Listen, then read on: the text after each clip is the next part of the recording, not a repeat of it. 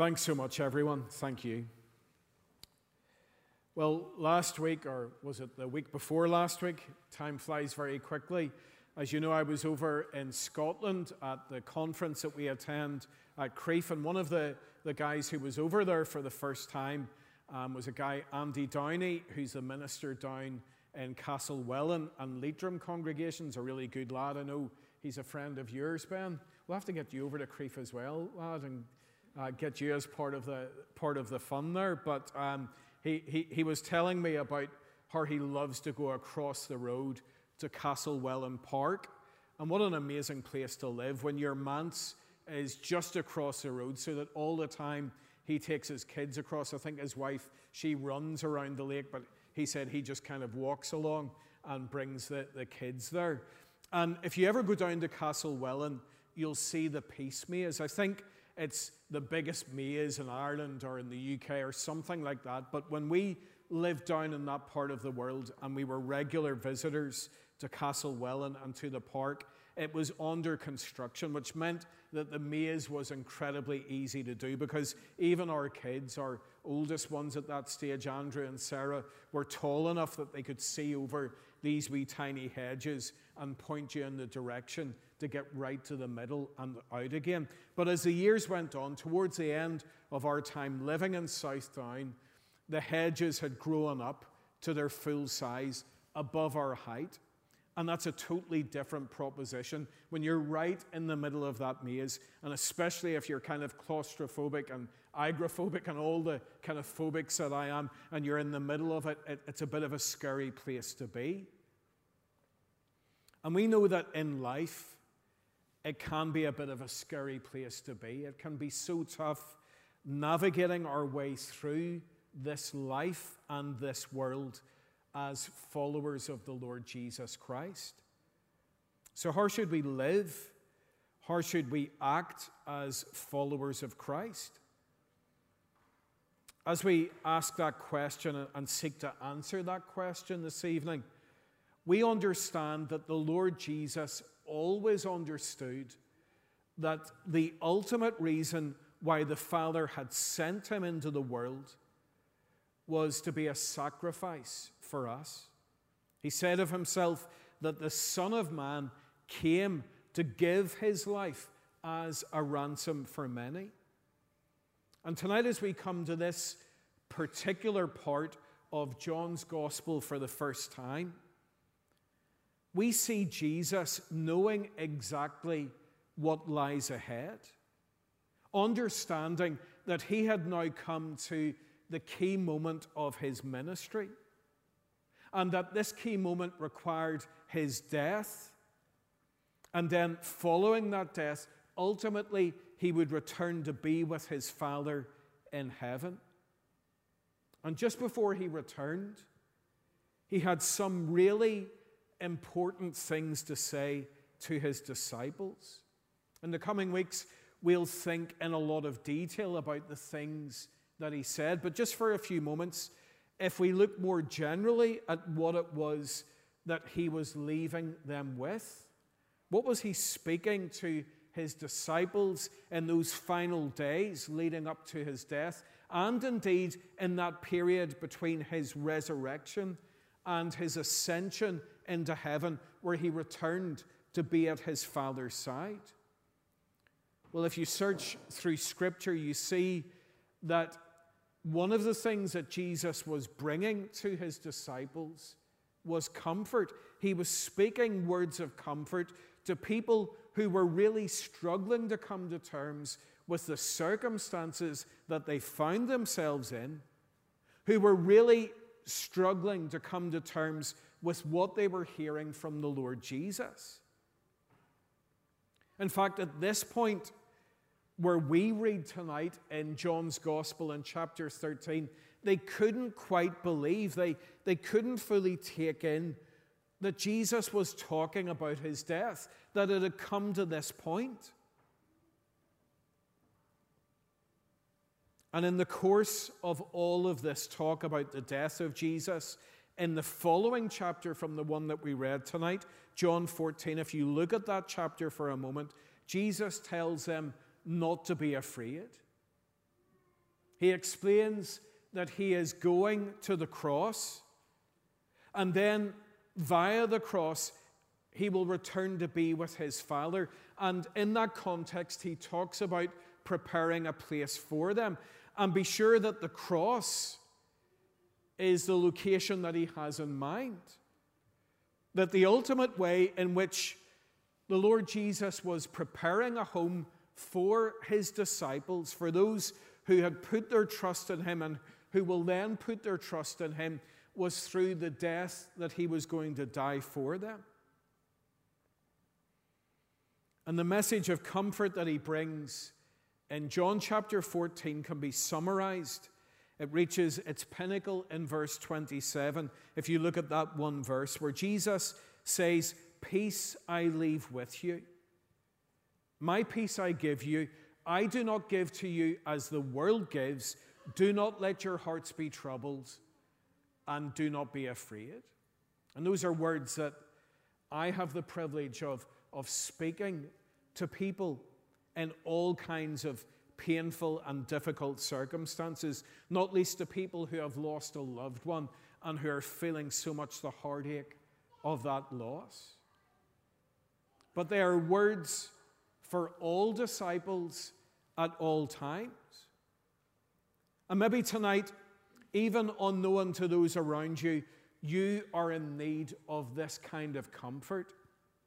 And so I ask you tonight do you know this kind of peace? The peace that is described there, a peace beyond anything that this world can offer or fully understand.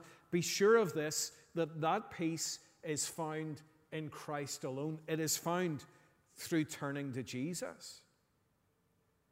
So, in these days, in these final words that he's speaking to his disciples, Jesus brings them words of comfort, but then he also brings them a commission.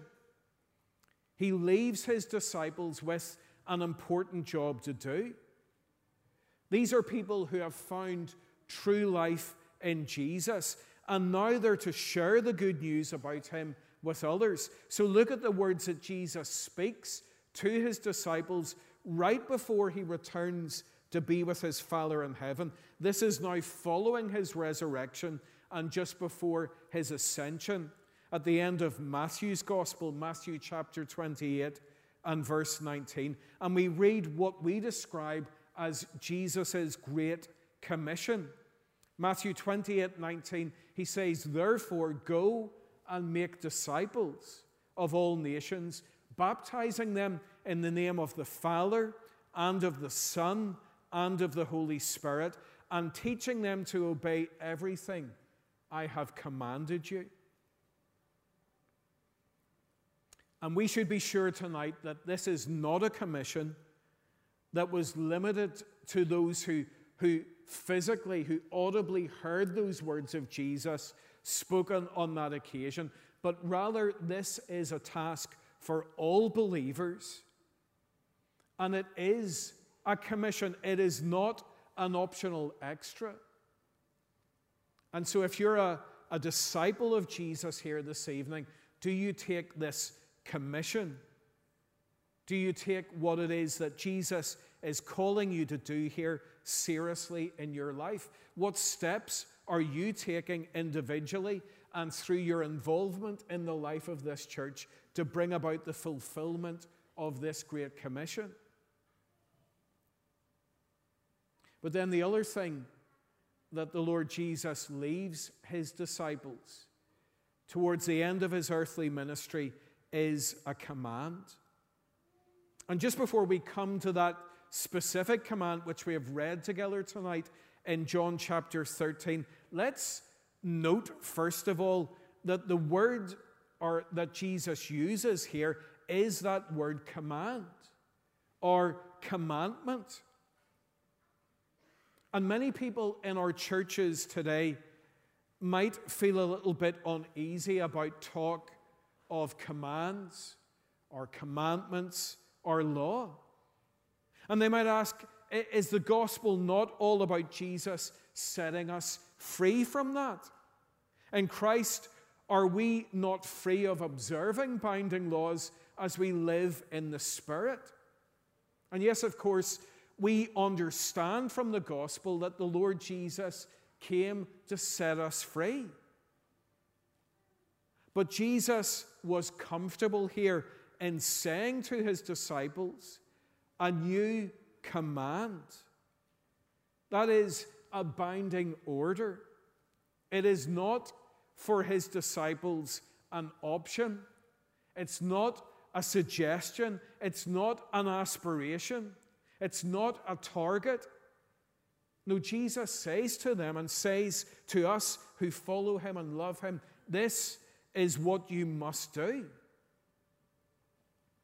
And so, what is this command? Well, look again with me, please, at John 13 and verse 34. And he says, A new command I give you love one another. As I have loved you, so you must love one another. And what we can say of this command of the Lord Jesus tonight, first of all, is that it is a simple command.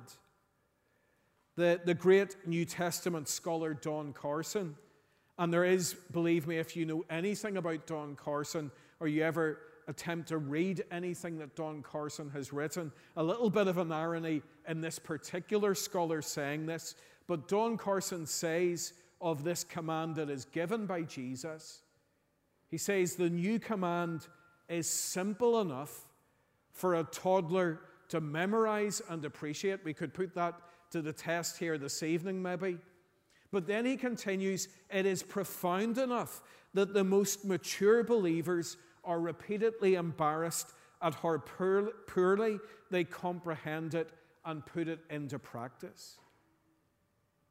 And you see, that's the thing about this command that the Lord Jesus gives us. Please do not confuse simplicity with easiness. Don't imagine that because this command is easy to understand, that therefore it is no problem putting it into practice in our lives. The command is to love one another. And how many of us who love and follow Jesus can say tonight that we do this well? Is this the case in our church and our congregation in Connor? Is it a place where people looking on can say of this congregation, of this fellowship of God's people in Christ, they love one another? It's told of Tertullian, who was one of the, the early church fathers, a prominent figure in the early church, that Tertullian, he wrote about how the pagans regarded Christians.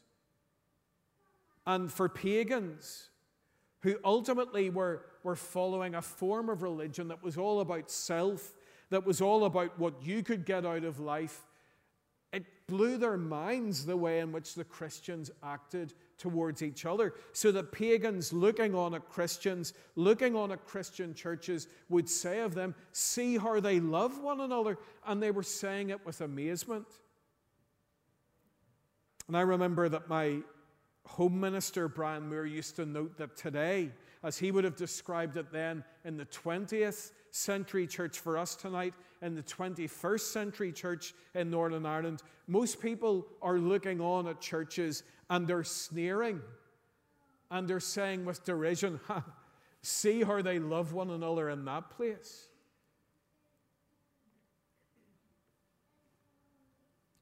Jesus leaves us with a simple command. But don't underestimate how tough it is to live it out. And for us, in life together here, in life in fellowship in Connor, we know that it can be really difficult to live out this commandment at ground level, day in, day out. It is a simple command. And then we see that it is an important command. Important even beyond the fact that this instruction comes from the one who is our master, the one who we should obey, Jesus Christ. Because if we commit our lives to Jesus, it is not enough to speak of Jesus as being our Savior, as wonderful a Savior as He is. And we say of Him, Hallelujah, what a Savior. He's rescued us from sin, He's brought us out of darkness into His wonderful light. He is truly our only comfort in life and in death. But we must also proclaim Jesus as our Lord the Lord of every aspect of our lives and every aspect of this church. That should be enough to enable us to see the importance of this command, the one that it's coming from. But beyond that, there are a couple of really important reasons why we should live out this command to love one another. The first is that living in this way links us in with Jesus. And as such, it is a demonstration to us personally that we belong to the Lord Jesus Christ. It is, if you want to describe it in this way, a form of, of assurance for us when we are able to look at our life and see ourselves increasingly keeping this command that our Lord and Savior Jesus has given us. What is it that makes this command new? That's what Jesus describes it as a new command. Because if we think about the Old Testament, is if we think about that, that part of the scriptures that would have been the scriptures that Jesus and his disciples were familiar with and used and which Jesus quoted so often. Well, we read there, don't we love the Lord your, your God with all your strength and love your neighbor as yourself. Well, what makes this command that Jesus gives different is that call to love each other in the way that Jesus has loved us. Because look at the phrase in verse 34 that links that double instruction to love one another. The linking phrase is from Jesus as I have loved you. And we'll come back to that in just a moment, but this is ultimately a call to Christ likeness, and what a challenge that is. Is your life resembling Jesus? But it's also important because keeping this command shows others that we belong to Jesus. It's not only of benefit and assurance to us, it is a demonstration of the gospel to others. As Jesus states in the following verse, in verse 35, he continues, By this, that is, by keeping this new command, everyone will know that you are my, dis- my disciples if you love one another. Now, some of you have to wear a uniform during the week. At least a few here tonight will have to wear a school uniform. This is not a school uniform I'm wearing tonight, by the way, despite some very um, uncharitable comments that were made after a Sunday evening service by a few people. But some of you will wear a school uniform. Some of you will wear a work uniform this week that identifies who you belong to, who you work for. But what makes people recognize that we are Christians, that we are people who belong to Christ? It's not the way that we look, it's not any particular uniform that we wear, despite what we may expect people to wear if they're followers of Jesus. It's not about that at all. No, it is the way in which we love one another. And that love can be shown in, if you want to describe it in this way, formal or organized ways, and it should be within the Church of Jesus Christ. I think of one example of that tonight a warm place that we have up and running on Tuesday mornings. And it's great to see the volunteers involved in that and the, the blessing that it is to them as well. And to see the people who are coming along, and if you like, in that organized way, the opportunity for people to love one another and to show concern for one another. It's a, it's a great thing, and we've had opportunities even over this weekend, Men Alive on Friday evening, for people who belong to Jesus to love one another. So there needs to be those organized formal ways, but beyond that, there also should be those organic, those natural ways. Please don't think, as a disciple of Jesus, that you need to wait to receive instruction or permission from an elder or from a minister in order to love other people. That shouldn't be the case. That as you seek to get alongside believers here this evening, and as you seek to get alongside fellow believers this week, there are all kinds of opportunities to do that.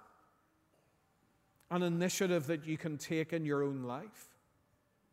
So then, this command is simple, simple to understand, but really challenging to live out. It's important because to live this out shows us that we belong to Jesus. It is a, a demonstration to, to us that leads to assurance, and it is a demonstration to others that leads to them being brought to the gospel and being brought to find out more about Jesus.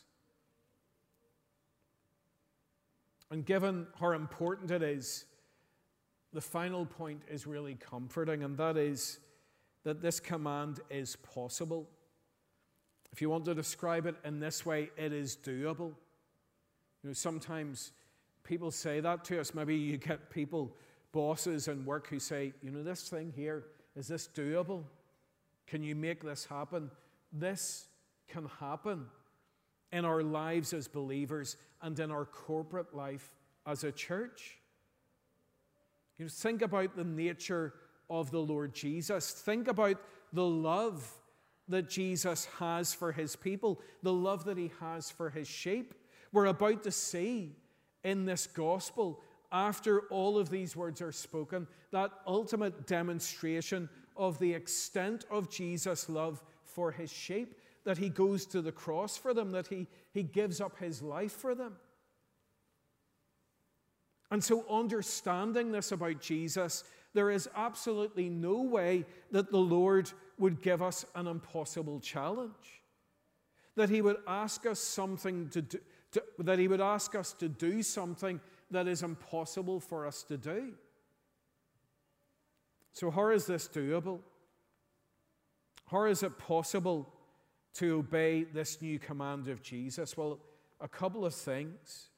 First of all, the help of the Holy Spirit, and we'll think much more about the role of the Holy Spirit in our lives as the Lord Jesus teaches us about this in the course of these chapters. So that will come more in the coming weeks. But for now, if you look again at the following chapter, John 14 and verses 15 to 18, and Jesus says there to the disciples, and he says to us who would follow him, If you love me, keep my commands. And I will ask the Father, and he will give you another counselor to help you and be with you forever the Spirit of truth. The world cannot accept him because it neither sees him nor knows him, but you know him, for he lives with you and will be in you. I will not leave you as orphans, I will come to you. So the Holy Spirit is essentially bringing the very presence of Jesus into our lives. And the Lord Jesus speaks of the Holy Spirit in terms of being a counselor or an advocate. And what he's really saying there, what he's literally saying there, is that the Holy Spirit is the one who comes alongside. So that sometimes you hear football managers, especially old school football managers talking about the different ways in which various players need to be treated. And they say, you know, there are, there are players, and by their nature, they need just a good talking to. They need a bit of a boot to get them going. But there are other players, and they're a different kind of character, and they need an arm put around them. You hear managers say that, you know, he had had a bad game and he needed an arm put around him that in that sense, the Holy Spirit is putting an arm around us, is getting alongside the people of God in Christ.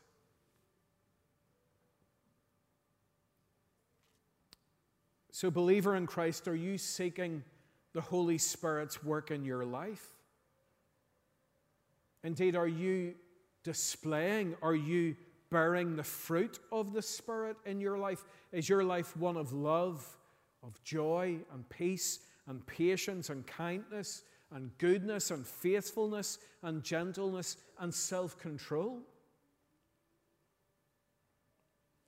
But this is doable not only because of the help of the Holy Spirit, as wonderful as that is, but also because of the example of Jesus himself.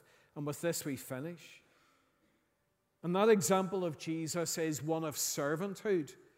We remember that he is the suffering servant, that he is the king who came not to be served, but to serve. Indeed, if you look back at the beginning of this chapter, chapter 13, you see a very visible demonstration of that as the evening meal is in progress when Jesus washes the, the feet of his disciples. Tonight, do you have the heart of the servant king? Do you share the heart of the one who came not to be served but to serve? And his example is not only one of servanthood, it is, and we end with this, an example of sacrifice. Remember that this command is given in the context of Jesus preparing his disciples for his death telling them what he must go through for them and for us. So that if you look back into the, the previous chapter, uh, at chapter 12 and verse 27,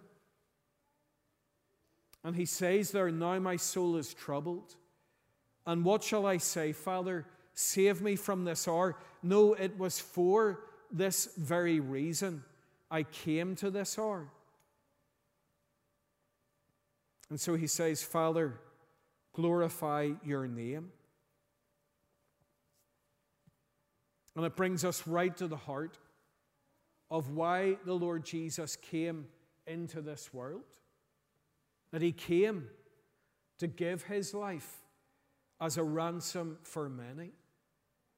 Tonight, as we benefit from the sacrifice that he made for us, May we be quick to obey the new command that He gives to us. That we would love one another with the quality of the love that He has shown to you at the cross. Amen.